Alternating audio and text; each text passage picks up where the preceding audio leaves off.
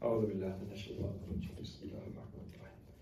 the name of God, most merciful, ever merciful, and may God's peace and blessings be upon His holy Prophet Muhammad and the purified members of his household and progeny. Allahumma salli ala Muhammad wa ala Muhammad wa. Sisters, brothers, respected viewers, Assalamu alaikum jami'an wa rahmatullah wa barakatuh.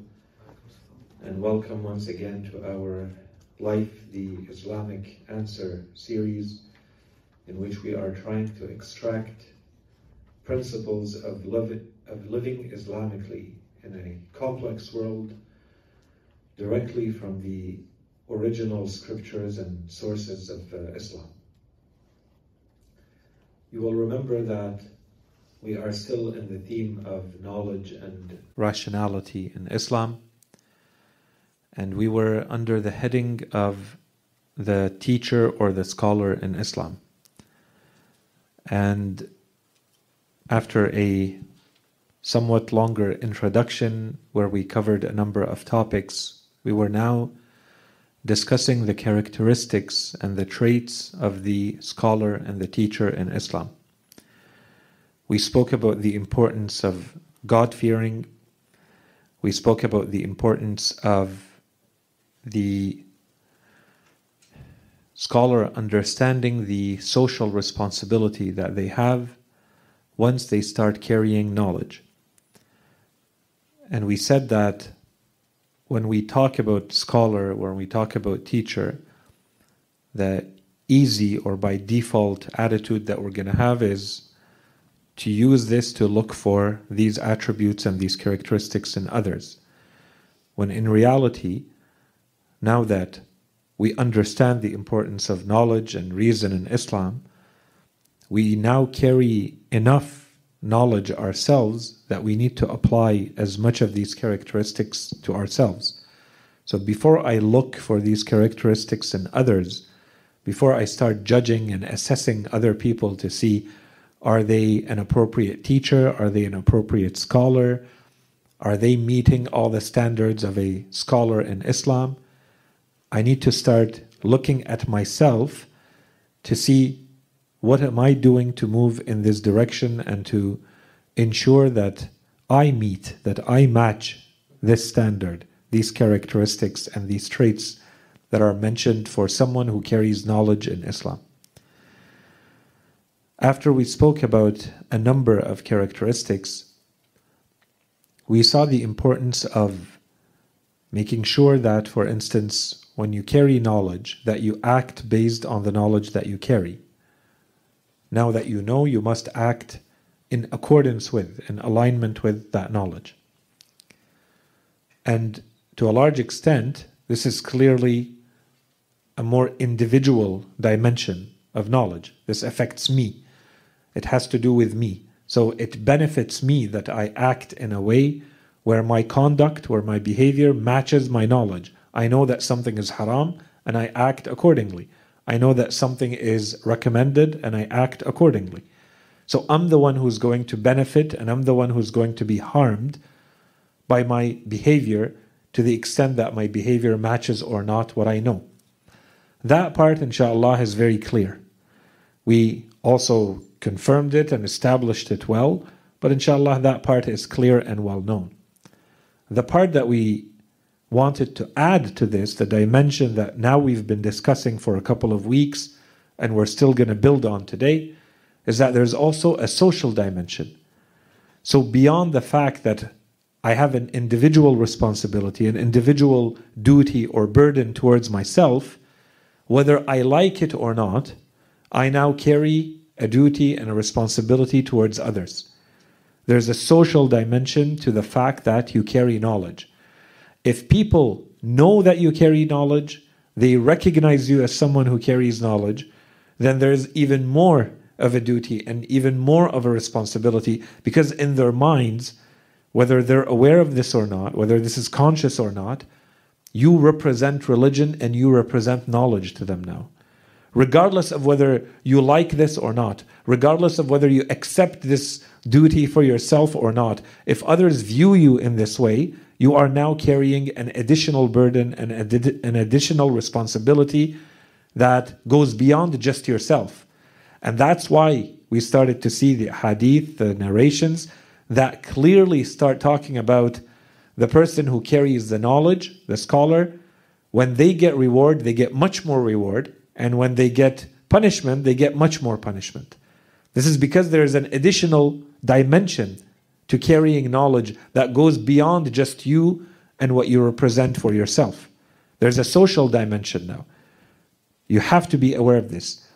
If people don't necessarily carry that image of you, that you are representative of religion, that you do carry knowledge, you're still carrying a burden because you know that you carry the knowledge and God knows that you carry the knowledge. So now you're lacking towards the responsibility of that knowledge. It's not as bad as when people recognize you as being a scholar or someone who is studying religion or somehow related or associated with religion. It's not as bad as, but there's still a duty. Now you are carrying that knowledge. You have a duty towards that knowledge. If people don't know, Allah subhanahu wa ta'ala knows. And you know that you have more knowledge than people are recognizing and sorry, associating. Alaykum assalam wa rahmatullah. So, we said this is the dimension that we started to talk about. So, how does this translate into our behavior? The scholar's behavior at the level of speech, we said this, the speech of the scholar or the speech of the teacher is no longer neutral. Imam Ali was saying the speech of the scholar is either a cure or an illness. It's either a remedy or a disease. There's no, no in between, no more neutral.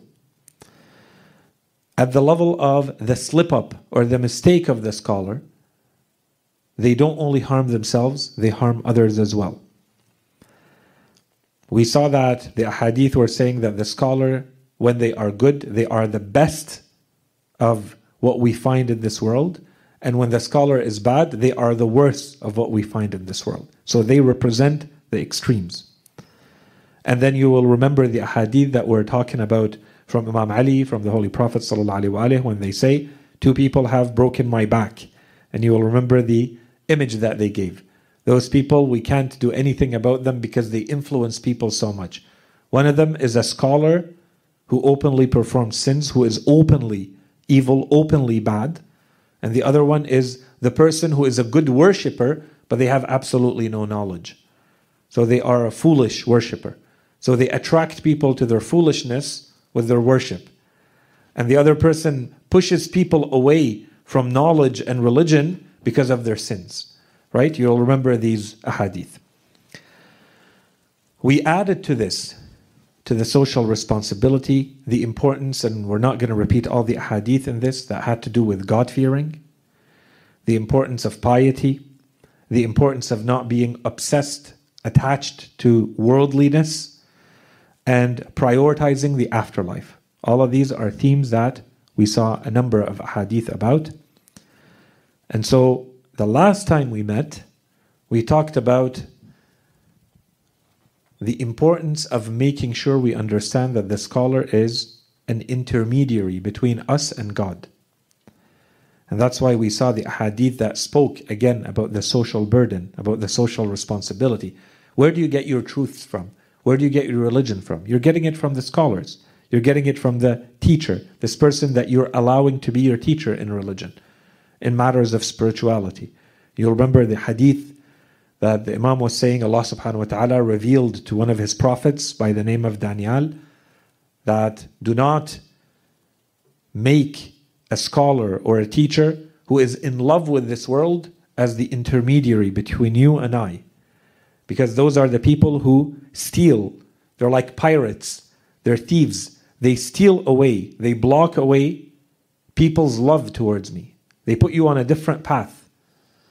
And then Allah subhanahu wa ta'ala was talking about the punishment that He reserves to such teachers or scholars. He said, The least of the punishments that I reserve for them is that I remove the sweetness of my intimate worship from their hearts. So that this person no longer feels the pleasure of worshipping Allah subhanahu wa ta'ala. And Allah subhanahu wa ta'ala says this is the the, the first or the smallest of the punishments I reserve for them. And we said this is a calamity for someone like this who loses the religious experience, who loses the spirituality of worship. Worship becomes dry. And we said this is also important for us. This is an indication.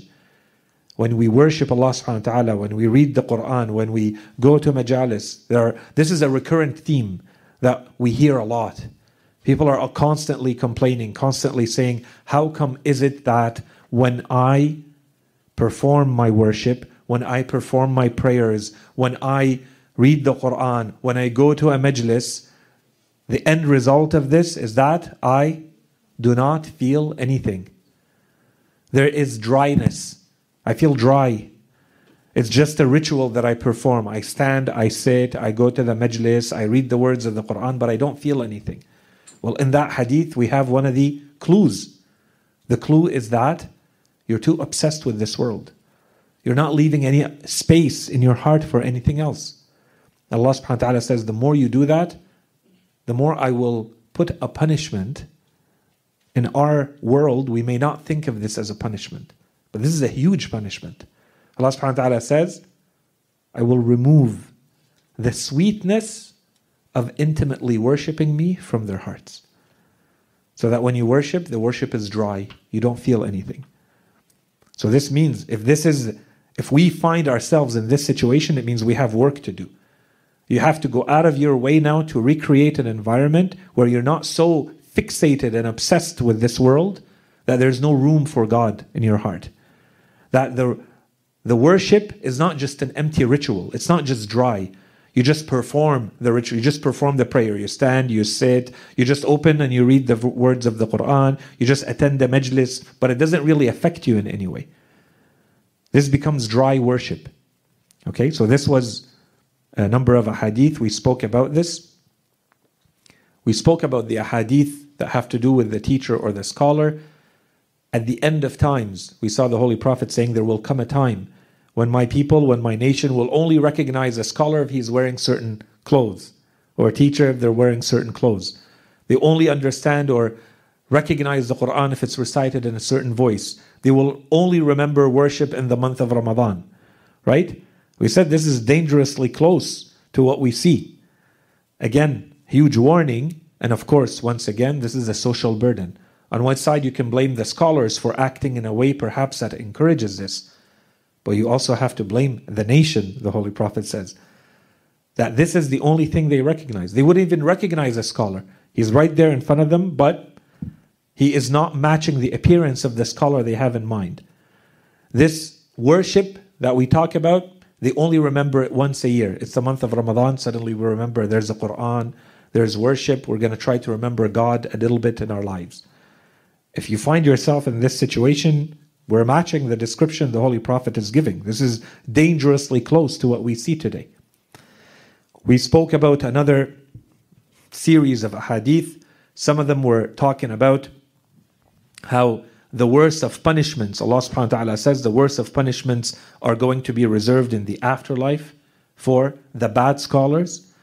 And we spoke about a hadith that emphasized, that underlined how true knowledge is equal to more fear of God. The more knowledge you gain, the more this has to lead to you feeling that you have a relationship with your Creator, with your Lord. If you accumulate knowledge, you attend lectures and you read the books and you listen to scholars, and, and all this does is that it piles up information, megabytes of information in your mind.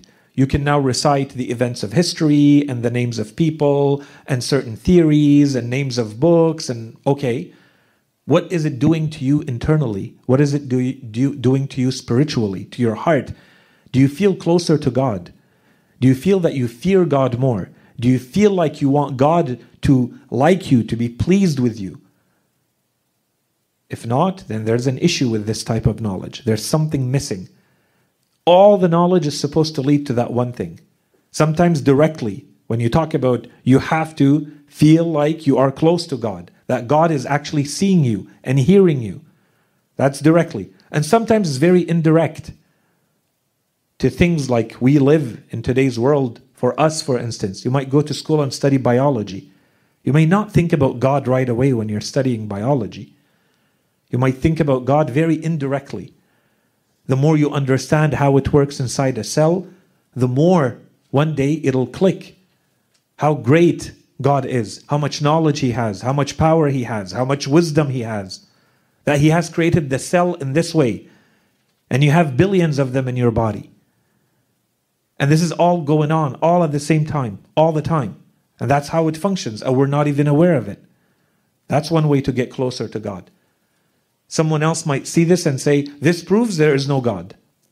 This proves that there's just matter and just biology and just chemistry and just physics. Same knowledge.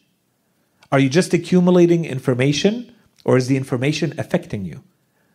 If the information brings you closer to God, this is Islamic knowledge and this is the knowledge that all the hadith are talking about. It doesn't necessarily need to be called fiqh or usul or aqaid or tafsir. So long as it's bringing you closer to God, this is Islamic knowledge. This is the ultimate purpose of all knowledge. Okay? So all of this we've covered until now. Inshallah, today we continue with the characteristics of the scholar. The next one was highlighting, because we've talked about all of this, highlighting the social burden, the social responsibility of carrying knowledge. And we said one of the to highlight the fact that we're not only talking about the big scholar who spent 70 years studying religion, we're talking about ourselves too. When you are in a minority situation, like we are in these societies, whether you like it or not, whether you remember this or not, don't you think that when people see you, they associate you with Islam? It means you carry a social responsibility. If you go to a country where everyone is Muslim, you don't stand out. No one thinks about you as you are a representative of this religion. You are a representative of Ahl al Bayt. No one thinks about this. But here you have to. Whether you like it or not, whether you're aware of this or not, whether you want to accept this responsibility or not, this is how you are actually seen. In fact, this is how people see you. From your name, from your look, people are, have already automatically associated you with religion. You are Islam. You are Ahlul Bayt. You steal, this Islam steals. You insult people, Islam insults people. You are the proof now. Before this, when you go to another country where you're not the minority, where everyone is like this, you may not think about this. You don't need to take on this responsibility. Here, you have no choice. Just by being here, by being different, you stand out. And that's why we say sometimes you want to accept, you step up, you want to take a leadership role, you want to take on that responsibility. Fine. Sometimes you don't, like we are in these countries. But that's it. Now you are in this situation, whether you like it or not. You have to keep that in mind that Allah subhanahu wa ta'ala is now looking at you from two angles. Yes, you are just you as an individual, and what you do is only about yourself, and everyone is responsible for themselves. But whether you like it or not, there is now a social duty. You now have a social responsibility. Another social responsibility that sometimes we don't think about. Maybe the majority of us, it depends on the ages here, maybe the majority of us are not parents yet. Some of us are. Others will become. You don't think you have a duty towards your children? To your children, you are the model. Whether you like it or not, you are the model of religion. You are the model of the good person until the child develops critical thinking, maybe at 13, 14, 16. Then they are really truly able to start distinguishing and say, yeah, maybe my parents have a weakness here. They could work a little bit more on that. Before then, you are setting them for life on what it means to be this type of human being a Muslim, a follower of Ahlul Bayt. That's what they know. Everyone else is secondary. You are the living proof. Every single day they see this. That's a duty that whether you accept it or not, whether you think about it or not, it's there. If you have younger siblings, you don't think that you're affecting them? They're not seeing how you behave, how you act? Again, not necessarily a burden or a responsibility that you want to take on voluntarily, intentionally, but all of that is put on you. It's imposed on you. That's it. This is the reality of life. And this is what we're talking about when we're saying there's a social dimension, there's a social duty to knowing. The moment you know, if people associate you with knowing, that's an even more important additional burden that you represent religion. And if people don't know, you know, and God knows that you could do more, you could be better, because you are influencing people. Sometimes you do just a little bit more. This more is not just for you.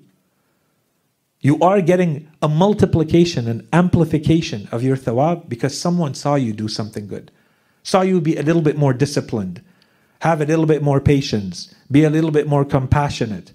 And your intention is, I don't really feel like doing this, but I know someone is maybe seeing me and it might influence them positively. That's it. That's what God wants. That's what amplifies or multiplies your reward. This is the social dimension. So in the next hadith from Imam Ali alayhi salam, the next hadith, here we're talking about the theme of, and again, we've touched on a lot of these, so these are just quick reminders.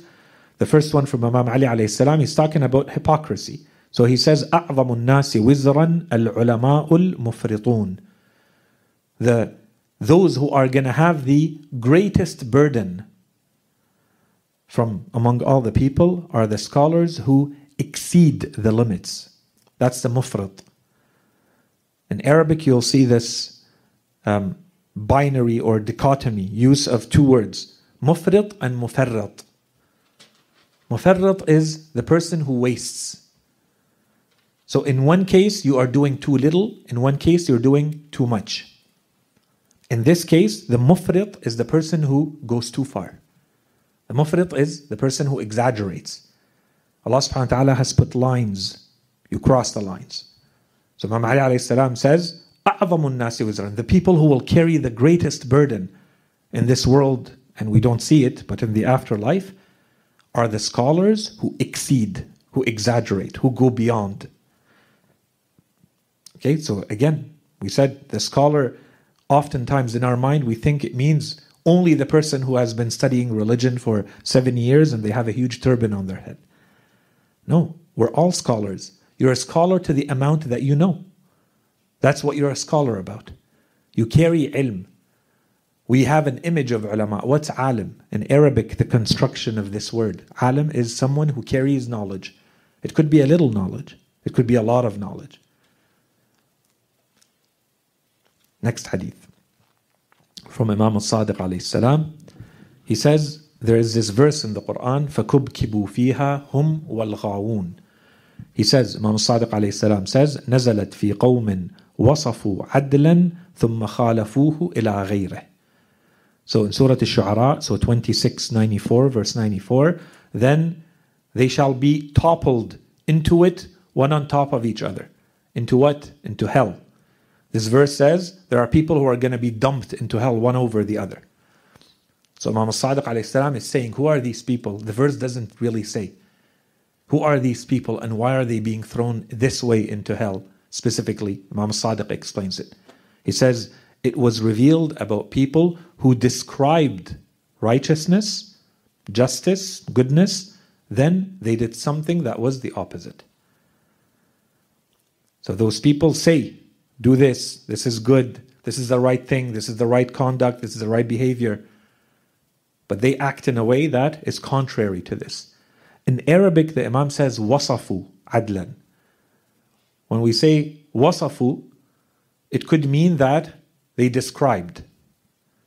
The other meaning of wasafu is they prescribed. Prescribed in the sense of, you know, you go to a doctor and he prescribes, he gives you a prescription. He gives you a wasfa. Right? So sometimes you can describe the good, sometimes you prescribe it, you preach, like I'm doing now. This is even worse. You say, do this, this is the right, this is what you have to do. It's not just that I can describe, yeah, this is good, this is bad. No, I'm telling you, you have to do this. But I do the opposite. If you see me doing the opposite of what I just said, how effective is it that I tell you do this? Pray. Praying is really good. help the poor. My action is completely opposite to this. Is it going to be effective? No. In fact, you may learn a lot more from my action than my words. If I acted the proper way, I may not even need to use that many words. You will learn from my action. But when I use my words and I act in an opposite way, in a contrary way, you're going to be stuck to my actions. So the punishment is much greater. And that's why the Imam says this is exactly how Allah subhanahu wa ta'ala deals with these people. It's like they're things that are being just thrown on top of each other in hell and the afterlife.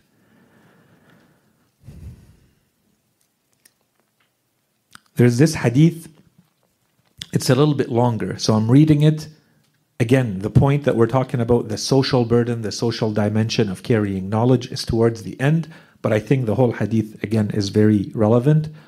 So we go through it, and it's a very important hadith. This is a theme in the narrations and the reports of Ahlul Bayt alayhum salam. This is an important theme that comes, comes back in different ways. You have it here. In this hadith, the person who narrates the hadith, his name is Khalad. An Khalad Abi Ali Qal. Khalad, there's a few companions of Imam al Baqir and Imam Sadiq who have this name. Some of them we know for sure they're authentic, They were scholars, companions who were with the Imams. Some of them were not authentic at all. And some of them we don't know about. So when they say Khallad, we don't know who Khallad bin someone, the son of, we don't know which Khallad it is. Okay, so difficult to assess the authenticity of the hadith. That's a, the technical dimension of this. And Khallad Abi Ali قال قال لنا جعفر بن محمد عليه السلام وهو يوصينا اتقوا الله وأحسنوا الركوع والسجود. Of course, we'll repeat in English. وكونوا أطوع عباد الله فإنكم لن تنالوا ولايتنا إلا بالورع ولن تنالوا ما عند الله إلا بالعمل And then he said, وَإِنَّ أَشَدَّ النَّاسِ حَسْرَةً يَوْمَ الْقِيَامَةِ لمن وصف عدلا وخالفه إلى غيره وهو قول الله عز وجل and he recited verses of the Quran to corroborate this. So this companion says, Imam al-Sadiq alayhi salam said, us, said to us while giving us advice, fear God and perfect your ruku' and your sujood, your prostration. So when you perform your prayer, make sure that your ruku' is perfect and make sure that your sujood is perfect. In other words, make sure that you pray your prayers properly, perfectly. Every part of your prayer is well done. Okay? So fear God and perfect your ruku' and your sujood. And be the most obedient among God's servants. For you will not achieve our fellowship. You will not achieve the status of being our follower, the Imam says, the follower of Ahlul Bayt, except through piety, except through wara', the Imam says. Wara' is piety or worship or devotion. And you will not reach that which is with God except with action. So, reward, heaven, paradise, you will not achieve that except through action. And then the part of the hadith that is directly relevant to our topic the worst people in regret on the day of judgment, so the people who will have the most regret on the day of judgment, are those who described or once again prescribed righteousness, then they did the opposite. Okay, so here there's a few points in this hadith. From reading this hadith, our point here is to talk about the social duty or the social responsibility. The people that the Imam is talking to, who are they? One category of who they are is very clear. The second category, we can understand it indirectly. And the first, the first category, clearly these are Shia. The Imam is talking to his followers. He's talking to the lovers of Ahlul Bayt. That's why he tells them, You are not going to achieve uh, the status of being our followers except through what? Except through wara', except through devotion. It has to show in your action that you are our devotees, our followers, our lovers. This is a very big theme, very applicable to all of us, to our communities. We often repeat this. It's enough. You love Ahlul Bayt. That's enough. Is this what the Imam is saying? Is it enough? The Imam is saying to be able to say you have our walayah, you have to show it in your wara'. You have to show it in your devotion. You have to show it in your conduct. That's how you show wilayah. You don't achieve our wilayah. لن تنالوا ولايتنا. You don't achieve, you don't reach our wilayah except through wara'. That completely flips the equation for a lot of us. And then the Imam answers the second question, the second issue that we often hear. That's it. You love Ahlul Bayt alayhim salam, automatically you're going to heaven. Paradise is guaranteed. Here the Imam says, وَلَن تَنَالُوا مَا عِنْدَ اللَّهِ And you will not reach that is that which is with God, heaven, paradise, reward. You will not achieve what is with God except through إِلَّا بِالْعَمَلِ just saying, I love Ahlul Bayt alayhim salam, good for you. The Imam, your Imam that you say, I love and I want to show the wilayah towards him, he's telling you the only way to achieve these ranks and paradise and the reward of God is through action. And our wilayah only equals to wara'. You have to show God fearing, you have to show piety, you have to show worship. This is very clear equation that the Imam is giving. So, first layer that this applies to is all of us. The Imam is clearly talking to the Shia. The second layer, this applies even more. The Imam seems to be talking to scholars. These are not just random people sitting there. They're probably close students of the Imam. They constantly attend his lectures, his lessons, they write them down, they go and pass them on to other people. They are seekers of knowledge. They are ulama in today's world. So if you are in that category, then this applies to you even more. Just that you carry knowledge is not enough, the Imam is saying. To be called one of our lovers, one of our followers, that you have our wilayah. It's not enough. It has to show in your wara, in your devotion. And the only way to achieve what God has, to the alim now, is not just because you're carrying the knowledge. That's not enough. You have to show it through action, through amal. The only way to show it is through amal. So this applies even more to the case of the scholar. The more knowledge we have, the more this applies to us. The less knowledge, to each according to their level of knowledge. The more you know, the more it has to show in your conduct. The second point from this hadith, and again, it's a very big point and a theme in the hadith of Ahl al-Bayt. We don't have time to spend too much on it. We're just highlighting the points. One of the themes in the hadith of Ahl al-Bayt when they talk directly to their Shia, in most of the ahadith, Ahl al-Bayt are not directly talking to their Shia.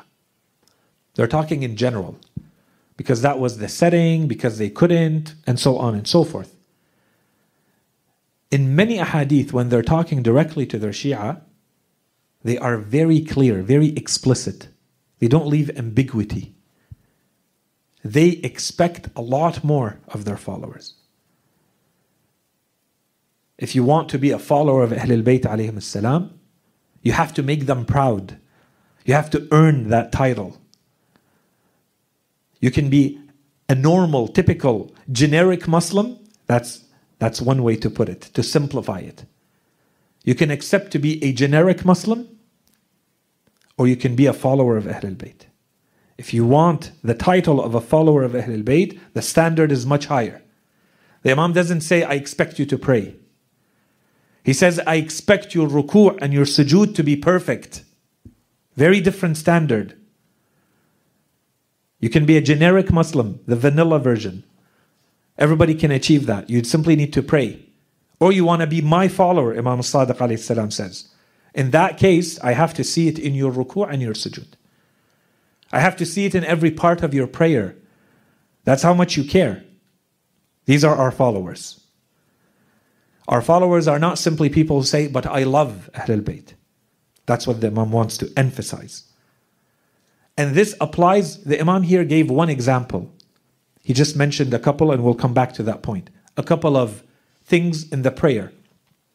If you were to go in many other ahadith, the Imams talk about many other aspects in our religion.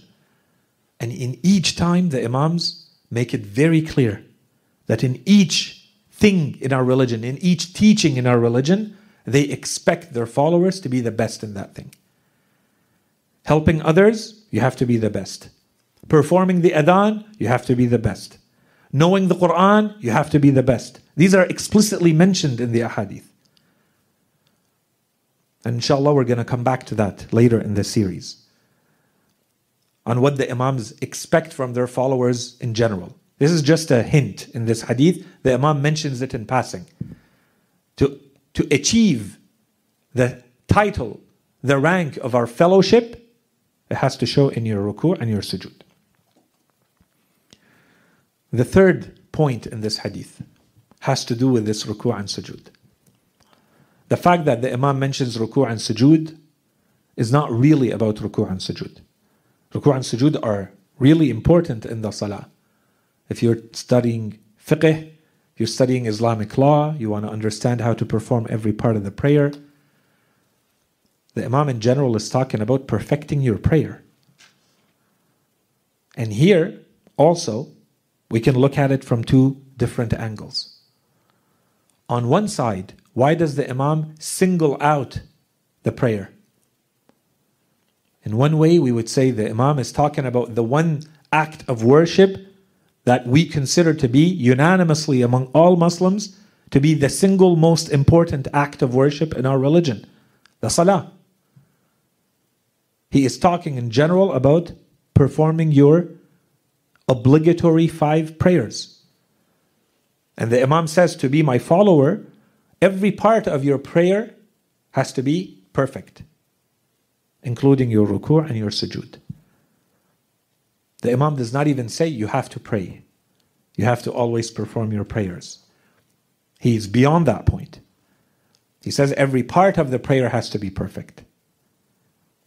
And of course, he's singling out prayer because of its importance in our religion. You all know the hadith. We all learned them when we're three, four, five years old. In qubilat, qubila ma siwaha. In ruddat, Ruddama siwaha. If the prayer is accepted, everything else will be accepted. If the prayer is rejected, everything will be rejected. What if I don't pray? I'm not even meeting the minimum threshold of my religion. So there's a lot of work to do to enter into religion in a conduct way, at my behavioral level. Yes, in my heart, I'm saying I'm a Muslim. It has to show in my actions. The first action is God wants you to pray. God wants you to see, stand, and perform a prayer. Talk to Him five times a day. If you, when you, you say, I am a Muslim, I have submitted to God, you have to do what God says. This is step one. If nothing else is done, that's step one. To enter this definition. That's one way to understand why the Imam singles out the prayer. The second reason is no, the Imam is simply insisting on the prayer. It's not only about the prayer. Now we have to apply this thinking to a lot of other things. But because of its importance, the Imam singles out the prayer to insist on it. Not to say it's only about prayer. Now that my ruku' and sujood are perfect, that's it. I have achieved the rank of walaya. No. Clearly, I'm missing the point if that's how I think. Now, this thinking that my ruku and my sujood and my prayer are perfect means this is how I have to think about fasting. I have to think about helping others. I have to think about having transactions with others and not cheating and not stealing, making sure that my, my respect and my obedience to my parents, whatever you could think of that are the teachings of our religion, now has to meet this standard. Every part of that is going now to be perfected to achieve walaya. That's the second way to understand the singling out of the prayer. The last point around this is, of course, once again, that in our religion, and this is again a theme, something that always comes back, you see that the reward and the punishment they match the responsibility. So in this case, what's the responsibility? There's two. One of them is the responsibility of being a follower of Ahlul Bayt. That's an additional responsibility. So you want to attain the additional reward of showing walaya, of achieving walaya, that's an additional layer. You have to show it with an additional effort. There, in our religion. It's a mathematical equation. Nothing is free. You put in the work, you get the reward, you get the rank. You don't put it in, you don't get it. The Imam is very clear. You want to achieve with what God has for you, you have to show it with work. You want to achieve a higher status and achieve our wilayah. You want to reach the rank, the title of being our follower. You have to show it with wara'. A higher level of devotion. It has to show. And the more you show it, the more reward there is. And the opposite. As we saw with the Imam, very clearly saying, those are the one who are the ones who are describing righteousness and acting against it are going to be the people who are going to show, express, experience the most regret in the afterlife. And the day of judgment is referred to as Yom al Hasra. It's a day where every human being is constantly rethinking, reliving all their shortcomings. There's so much opportunity that I wasted, so much more that I could have done. Now I can't do anything. I'm in the afterlife. The opportunity to act is done. And that's why the day of judgment, the day of resurrection, is called Yawm al Hasra. It's the day of regret miniature of it in this world, go to an exam. Once you're in the exam and you start writing the exam, that's it. However much you prepared for that exam, that's what you're stuck with. You prepared really well, you're going to perform really well. There's nothing more you can do now, live in the exam. You didn't prepare, you're going to regret in that moment. Maybe you're not going to feel it before and you may forget eventually after. But in that moment, you're going to feel, you're going to experience the regret. You're going to say, I had that many hours, that many days, that many months to prepare. I wasted it. And now, that's it. There's nothing more that can be done. You experience the regret. Talk is cheap. We have to imagine ourselves in this situation. But in that case, it's easy. You say, oh, it's a course, I'll take another one. I'll repeat the course. I don't even need the degree. The day of the afterlife, we don't have those other alternatives. Those other options are not there. That's it. This is what will determine your infinite future, your eternal future. So, of course, the regret is, as they say, commensurate. To the extent that you realize what's going to happen next, your regret is going to be equal to that. From all of that regret, the Imam says, and those who will carry the greatest of regret from everyone, and everyone will feel regret. That's why it's called the day of regret. From everyone, it's going to be those who described or prescribed, preached good, righteousness, and they did the opposite. And this is again a theme. This is the hypocrisy. This is how it shows in the afterlife. In the next hadith, again, this is a hadith that summarizes a lot of what we've been talking about, a longer hadith, but it includes a lot of these points.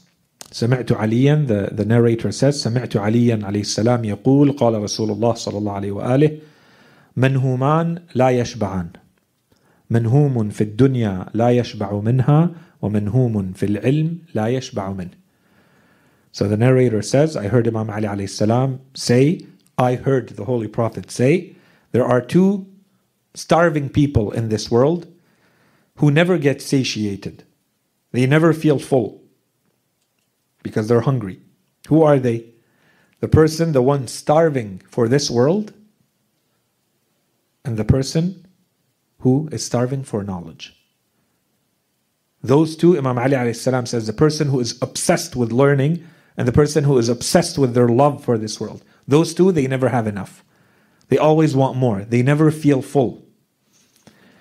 And then the Imam continues. فمن اقتصر من الدنيا على ما أحل الله له سلم ومن تناولها من غير حلها هلك إلا أن يتوب ويراجع So the Imam says, so if someone limits himself in this world to that which Allah subhanahu wa ta'ala has permitted, then this person is going to be safe.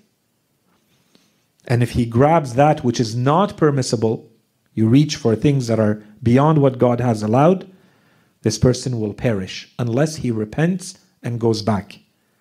And we talked last couple of lectures, we talked about the conditions of repentance. You'll remember the Surah At-Tawbah, verse uh, 17, I think, right? إنما التوبة على الله للذين يعملون السوء بجهالة ثم يتوبون من قريب. Right? The person who, when they perform the sin, they repent, they feel regret, and they repent quickly. It's not that you don't perform a sin. Allah subhanahu wa ta'ala says, perform the sin. But you have to regret it right away after. You realize what happened and you regret. And you ask Allah subhanahu wa ta'ala's repentance right away. Allah subhanahu wa ta'ala says, It's upon me to grant them forgiveness. In Surah At-Tawbah. Okay.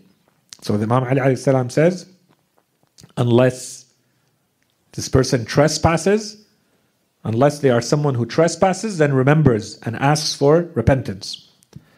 Then, here are the two conditions. ومن أخذ العلم من أهله وعمل به نجا ومن أراد به الدنيا هلك وهو حظه So here the Imam says two conditions. Who is the person who's going to be rescued, who will be saved? And if someone takes knowledge from its people, and we talked about the importance of the teacher and who the true scholar is, and it's Ahlul Bayt salam and none other, and anyone who is a scholar has to represent what they're saying. And to the extent that you are repeating what Ahlul Bayt are saying, or you're bringing back to them, then you are a scholar.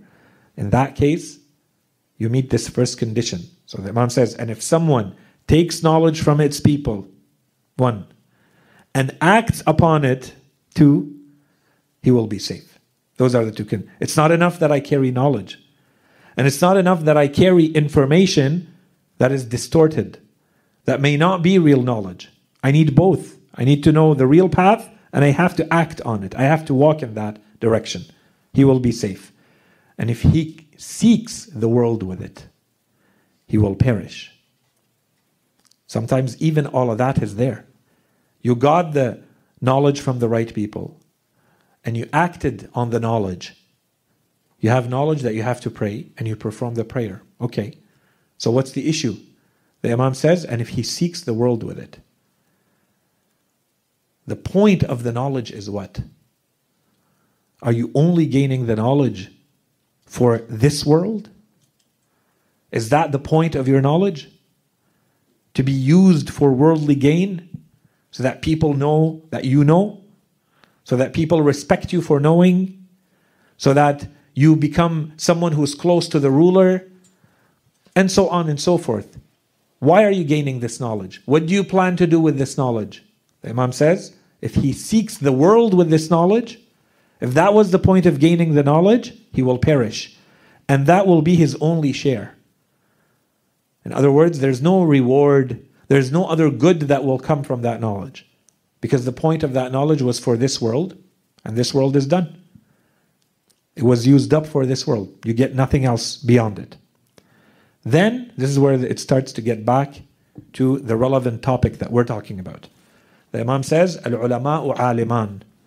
عالم عمل بعلمه فهو ناج وعالم تارك لعلمه فقد هلك. There are two types of scholars, he says. A scholar who acts based on his knowledge, he will be rescued. And a scholar who neglects his knowledge, he will perish. وَإِنَّ أَهْلَ النَّارِ This is again the point. See that there's an additional layer. It's not that you don't act based on your knowledge you get punished just like everybody else who gets punished for not doing what they know. No, no, you're a scholar. There's always an additional layer. Now, see, every time it's described in a different way. Here the Imam says, وإن أهل النار ليتأذون من نتن ريح العالم التارك لعلمه. And the people of hell are harmed or are annoyed from the stench of the scholar who neglects his religion, uh, who neglects his knowledge. So they're all being punished together in hell. But the people of hell are harmed or annoyed by the punishment of this person who is a scholar of knowledge. So clearly, his punishment is different. Why? Because he was a scholar. He knew better. He knew more. It should have shown. They were not scholars, they were normal people. This, in this case, he's a scholar. They get harmed from his punishment. So, what is he going through? And then the Imam continues وَإِنَّ أَشَدَّ أَهْلَ النَّارِ نَدَامَةً وَحَسْرَةً so, the worst and those who will be with the greatest regret and heartbreak among the inhabitants of hell. Again, the same theme of regret. And by the way, a lot of our scholars emphasize on this. When people don't understand, you read the Quran, you read the punishment of hell or the pleasures of heaven, we tend to focus on the material. All of our scholars say, but the material is nothing compared to the psychological and the spiritual. And anyone who has enough experience in life understands this. There are layers upon layers of pleasure or punishment and harm beyond the physical. So, this is one example. Allah subhanahu wa ta'ala does not only punish physically, the afterlife is not just a physical punishment. There's an insistence in the Quran. If you go back through the verses of the Quran that talk about hell, for instance, and punishment, or those who are punished in this world before the next, those who fought the prophets and the messengers, for instance, they are explicitly mentioned as having been punished in this world and the next. And in a lot of cases, the Quran insists more on the non physical. It says they had shame. They had a shameful punishment in this world. And in the afterlife, they will have a greater shame. It will be even more shameful. The insistence is not always just on the physical, there's a psychological and spiritual dimension to this. So, this is where, see, the Imam is saying, and those who will be with the greatest regret and heartbreak among the inhabitants of hell. Who are they? رجل دعا عبدا الى الله فاستجاب له فاطاع الله فدخل الجنه وادخل الداعيا الى النار بتركه علمه واتباعه هواه وعصيانه لله Who is this person who will have the greatest heartbreak and regret on the day of judgment? Imam Ali alayhi salam says. He says, will be the one who called someone to God. You are inviting someone to God, to worship God, to believe in God, to act like God wants. So he answered him and obeyed this person that you called to God, listen to you. And they came and they started obeying Allah subhanahu wa ta'ala while the caller himself enters hellfire. You call someone to God, I call you guys to God, and you listen to me, and you start worshipping Allah subhanahu wa ta'ala, and you become better people. But I don't act based on what I'm telling you. I do the opposite. So he says, while the caller himself, the one who's inviting people to God Himself, enters hellfire for neglecting what he knows and following his desire and disobeying God. This, the Imam says, is going to be the person who has the greatest heartbreak and regret on the day of judgment. And then he says, Innama huma ithnan. He explains this last sentence that he just said. He says, Innama huma ithnan. Ittiba'ul hawa wa tulul amal.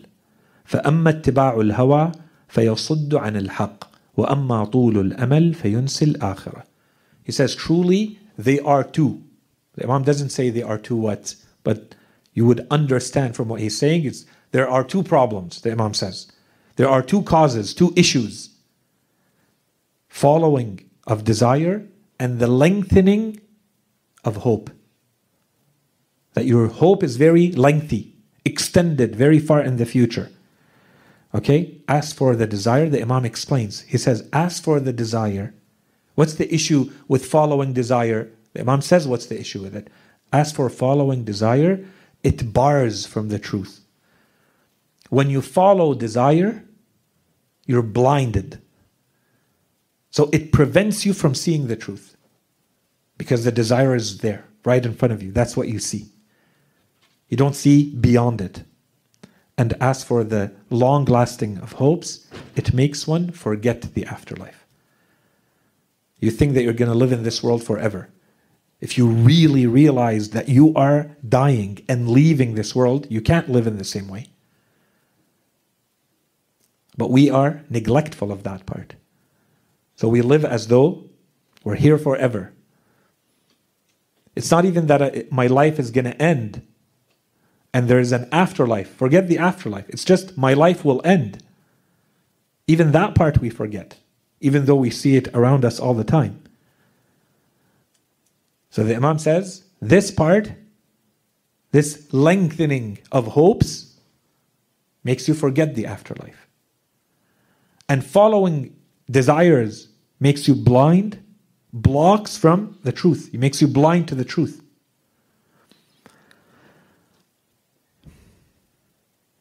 So there was one, I think, point very clear in this one. We're not going to insist on it. In أشد أهل النار ندامة. So the people who are getting the worst of regret and heartbreak and punishment, that one is very clear, inshallah. Responsibility of knowledge equals more punishment and more reward. You do based on knowledge, you get more reward.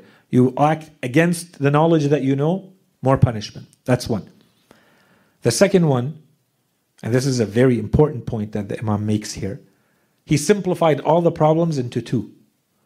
Imam Ali alayhi salam here, he is reducing all of the complexities of why we're not good and you know all of the issues we have to deal with. He simplified them to two causes. He said it comes down to two problems. That your hope in this world is too long, one, and that you follow your desires blindly. So you don't see the truth anymore because you're just following the desire wherever it goes. It brings you into good, you follow the good. It brings you bad, you follow the bad. It doesn't matter because you're following your desire. So Imam Ali alayhi salam says it's only two problems. At the end of the day, there's only two problems. So that's a key here. We could spend lectures upon lectures just on this. The Imam summarized all the bad that we do into these two statements following of desires, and lengthening of hopes. That's two. And of course, the third point, and I think we talked a little bit about it, so we'll just end with this.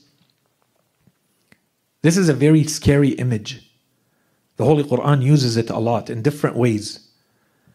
This idea that others are basically using you. All of us, we try to help others. We want to be someone who influences people towards being better, bringing people closer to God, one way or another. We all do this, whether we realize it or not. If you understand enough of the teachings of Islam, I assure you that you're doing some of that in your life. Where you can, you try to be influencing people towards the good. And some of us will go even further. We'll actually call people to God. We'll try to guide people will try to make people see the truth more, see Ahlul Bayt more, become better people. So that the first part of the equation applies to us. Maybe more, maybe less, but it applies to all of us. But the second part, when we're calling people to be good, are we good? That's the second part of the equation. Because otherwise, this example, this image in this hadith, and in many verses of the Quran, is going to apply to us. The Imam says the worst of those people in regret and heartbreak is the one who calls to God and he does the opposite. You bring people to prayer and you don't pray. You bring people to God, you're not really attached to God. You bring people to the Quran, you don't really follow the Quran. You are doing good, but you don't even, you are bringing them to the good, but you're not following it yourself. And that's a very powerful image. And we're going to see it in a few other hadith. We're going to stop for here for today. But you're going to see that image, but the image is very clear. You have to imagine it on the day of judgment. You're there. There are people who are standing right there who are going to heaven because of you. They're getting rewards because of you. And you're being taken to the opposite end. Why? And they're going to ask them. We're going to see the ahadith. They're going to tell them, We were guided because of you. We're entering heaven because of you. Because of your training, because of your education, because of your science. Where are they taking you? Why are you ending, ending up in hell? They say, I did not follow the advice I gave you. I did not follow my own advice to you. So, in words, it's cheap. You have to really put yourself in that situation. And I would say, again, to go back to what I said earlier, don't think about the scholar when these hadith are talking about the scholar as being someone else than you. This applies to all of us. It applies now and it applies even more in the future. One way or another, it applies to all of us. All of us are trying to help someone and guide someone. It could be our children, our siblings, our families, our friends, people we work with, other people we don't know. Don't put yourself in a situation where you have called people to do good and to be better, and then on the day of judgment, when everything is revealed, you end up being going in the opposite direction. And they are getting their rewards. And they end up in heaven because of you. That's an additional layer of punishment there, additional layer of regret and shame there. So this applies even more. Imagine yourself as a parent, for instance. Make sure that the act, and this is, of course, not to discourage anyone from preaching and not to discourage anyone from guiding others and influencing others and bringing them to the truth and to God and to religion and to Ahlul Bayt. Of course, we're not saying that. We're just saying, remember this image, this experience that's waiting all of us in the afterlife so that our actions continuously meet and match what we're preaching and what we're saying. Because otherwise, that image is very shameful. The Holy Quran talks about this, you'll remember. We all know Surah Al Jumu'ah. It talks about those who are like the mule, the donkey. Why? Because the donkey carries يحمل أسفارا. He carries books. He carries scriptures the Quran says. It says their example is like, like the image of a donkey who carries scriptures. Who benefits from the scriptures? The donkey? No, but he's carrying the scriptures to people. And the people get them and open them and use them and are guided and they end up in heaven. What about the person who carries all this knowledge? They're like the donkey. This is the image the Quran presents, and many others. This is one of them. I use it because we have all recited Surah Al Jum'ah. The verse has to hit us. كمثل الحمار يحمل أسفارا. The image is the image of a donkey who is carrying scriptures. What worse image can there be? That people benefit from the knowledge and the guidance and the information contained in the scriptures and they are guided, but this person is at the end, they are a donkey. They completely lack reason, completely lack wisdom, judgment.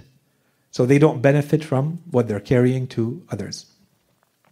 So, inshallah, let's stop here and we continue with the characteristics of the scholar and the teacher next time we meet, inshallah. Wa sallallahu ala Sayyidina Muhammadin wa ala alihi al-Tayyibin al-tahirin. Allahumma salli ala So if there are questions, concerns, comments, happy to take them. Allah just to like, uh, like add to the, or not add, yours was amazing, but just like a little. Yeah, comment, yeah. I think to make it make sense for like uh, us readers is when you mentioned the fact that um, you could be, uh, you could be like sending someone or like giving out your knowledge to someone and that leads to him entering heaven, but you're not. If I'm an outsider and I'm looking at this, it doesn't make sense. Well, how is the reason he entered heaven? Allah is the most merciful. So how come I'm not getting a reward for entering him heaven? And I feel like the answer is uh, comes from Imam Ali alayhi salam when he says um, in uh, dua al tawassul, he says, uh, أيها الناس دينكم دينكم تمسكوا به uh, فإن السيئة فيه تقبل والحسنة في غيرها لا تقبل which means your religion your religion hold on into it because the, even the sin in your religion could be forgiven but the good without the religion can be forgiven which means that it leads to the prayer and your connection with Allah subhanahu wa ta'ala so I sense it. So, so how do you understand when you say religion here? How do you understand it? Yani what the Imam when he says your religion? Why is that the key? I think you're completely right. Because I think for others listening to what you're saying, which is like exactly what you talked about, which means uh, when the Imam Sadiq alayhi salam talks about perfecting your sujood and your ruku', which means perfecting your prayer, but there's like many layers to it, which means your physical layer, Yeah. and then uh, it's reflected on your uh, psychological layer, which means like every act وَمَا خَلَقْتُ الْجِنَّ وَالْإِنسَ إِلَّا لِيَعْبُدُونَ which means every action should be considered a prayer if you put your thought into it and your intention. Like even eating, you know what I mean? Ahsanta. Did I make the right no, no, you, absolutely you're right. I love it. It's, it's always the deeper. I love it. it's good. Any other comments, questions? Okay. وصلى الله على سيدنا محمد وعلى آله الطيبين الطاهرين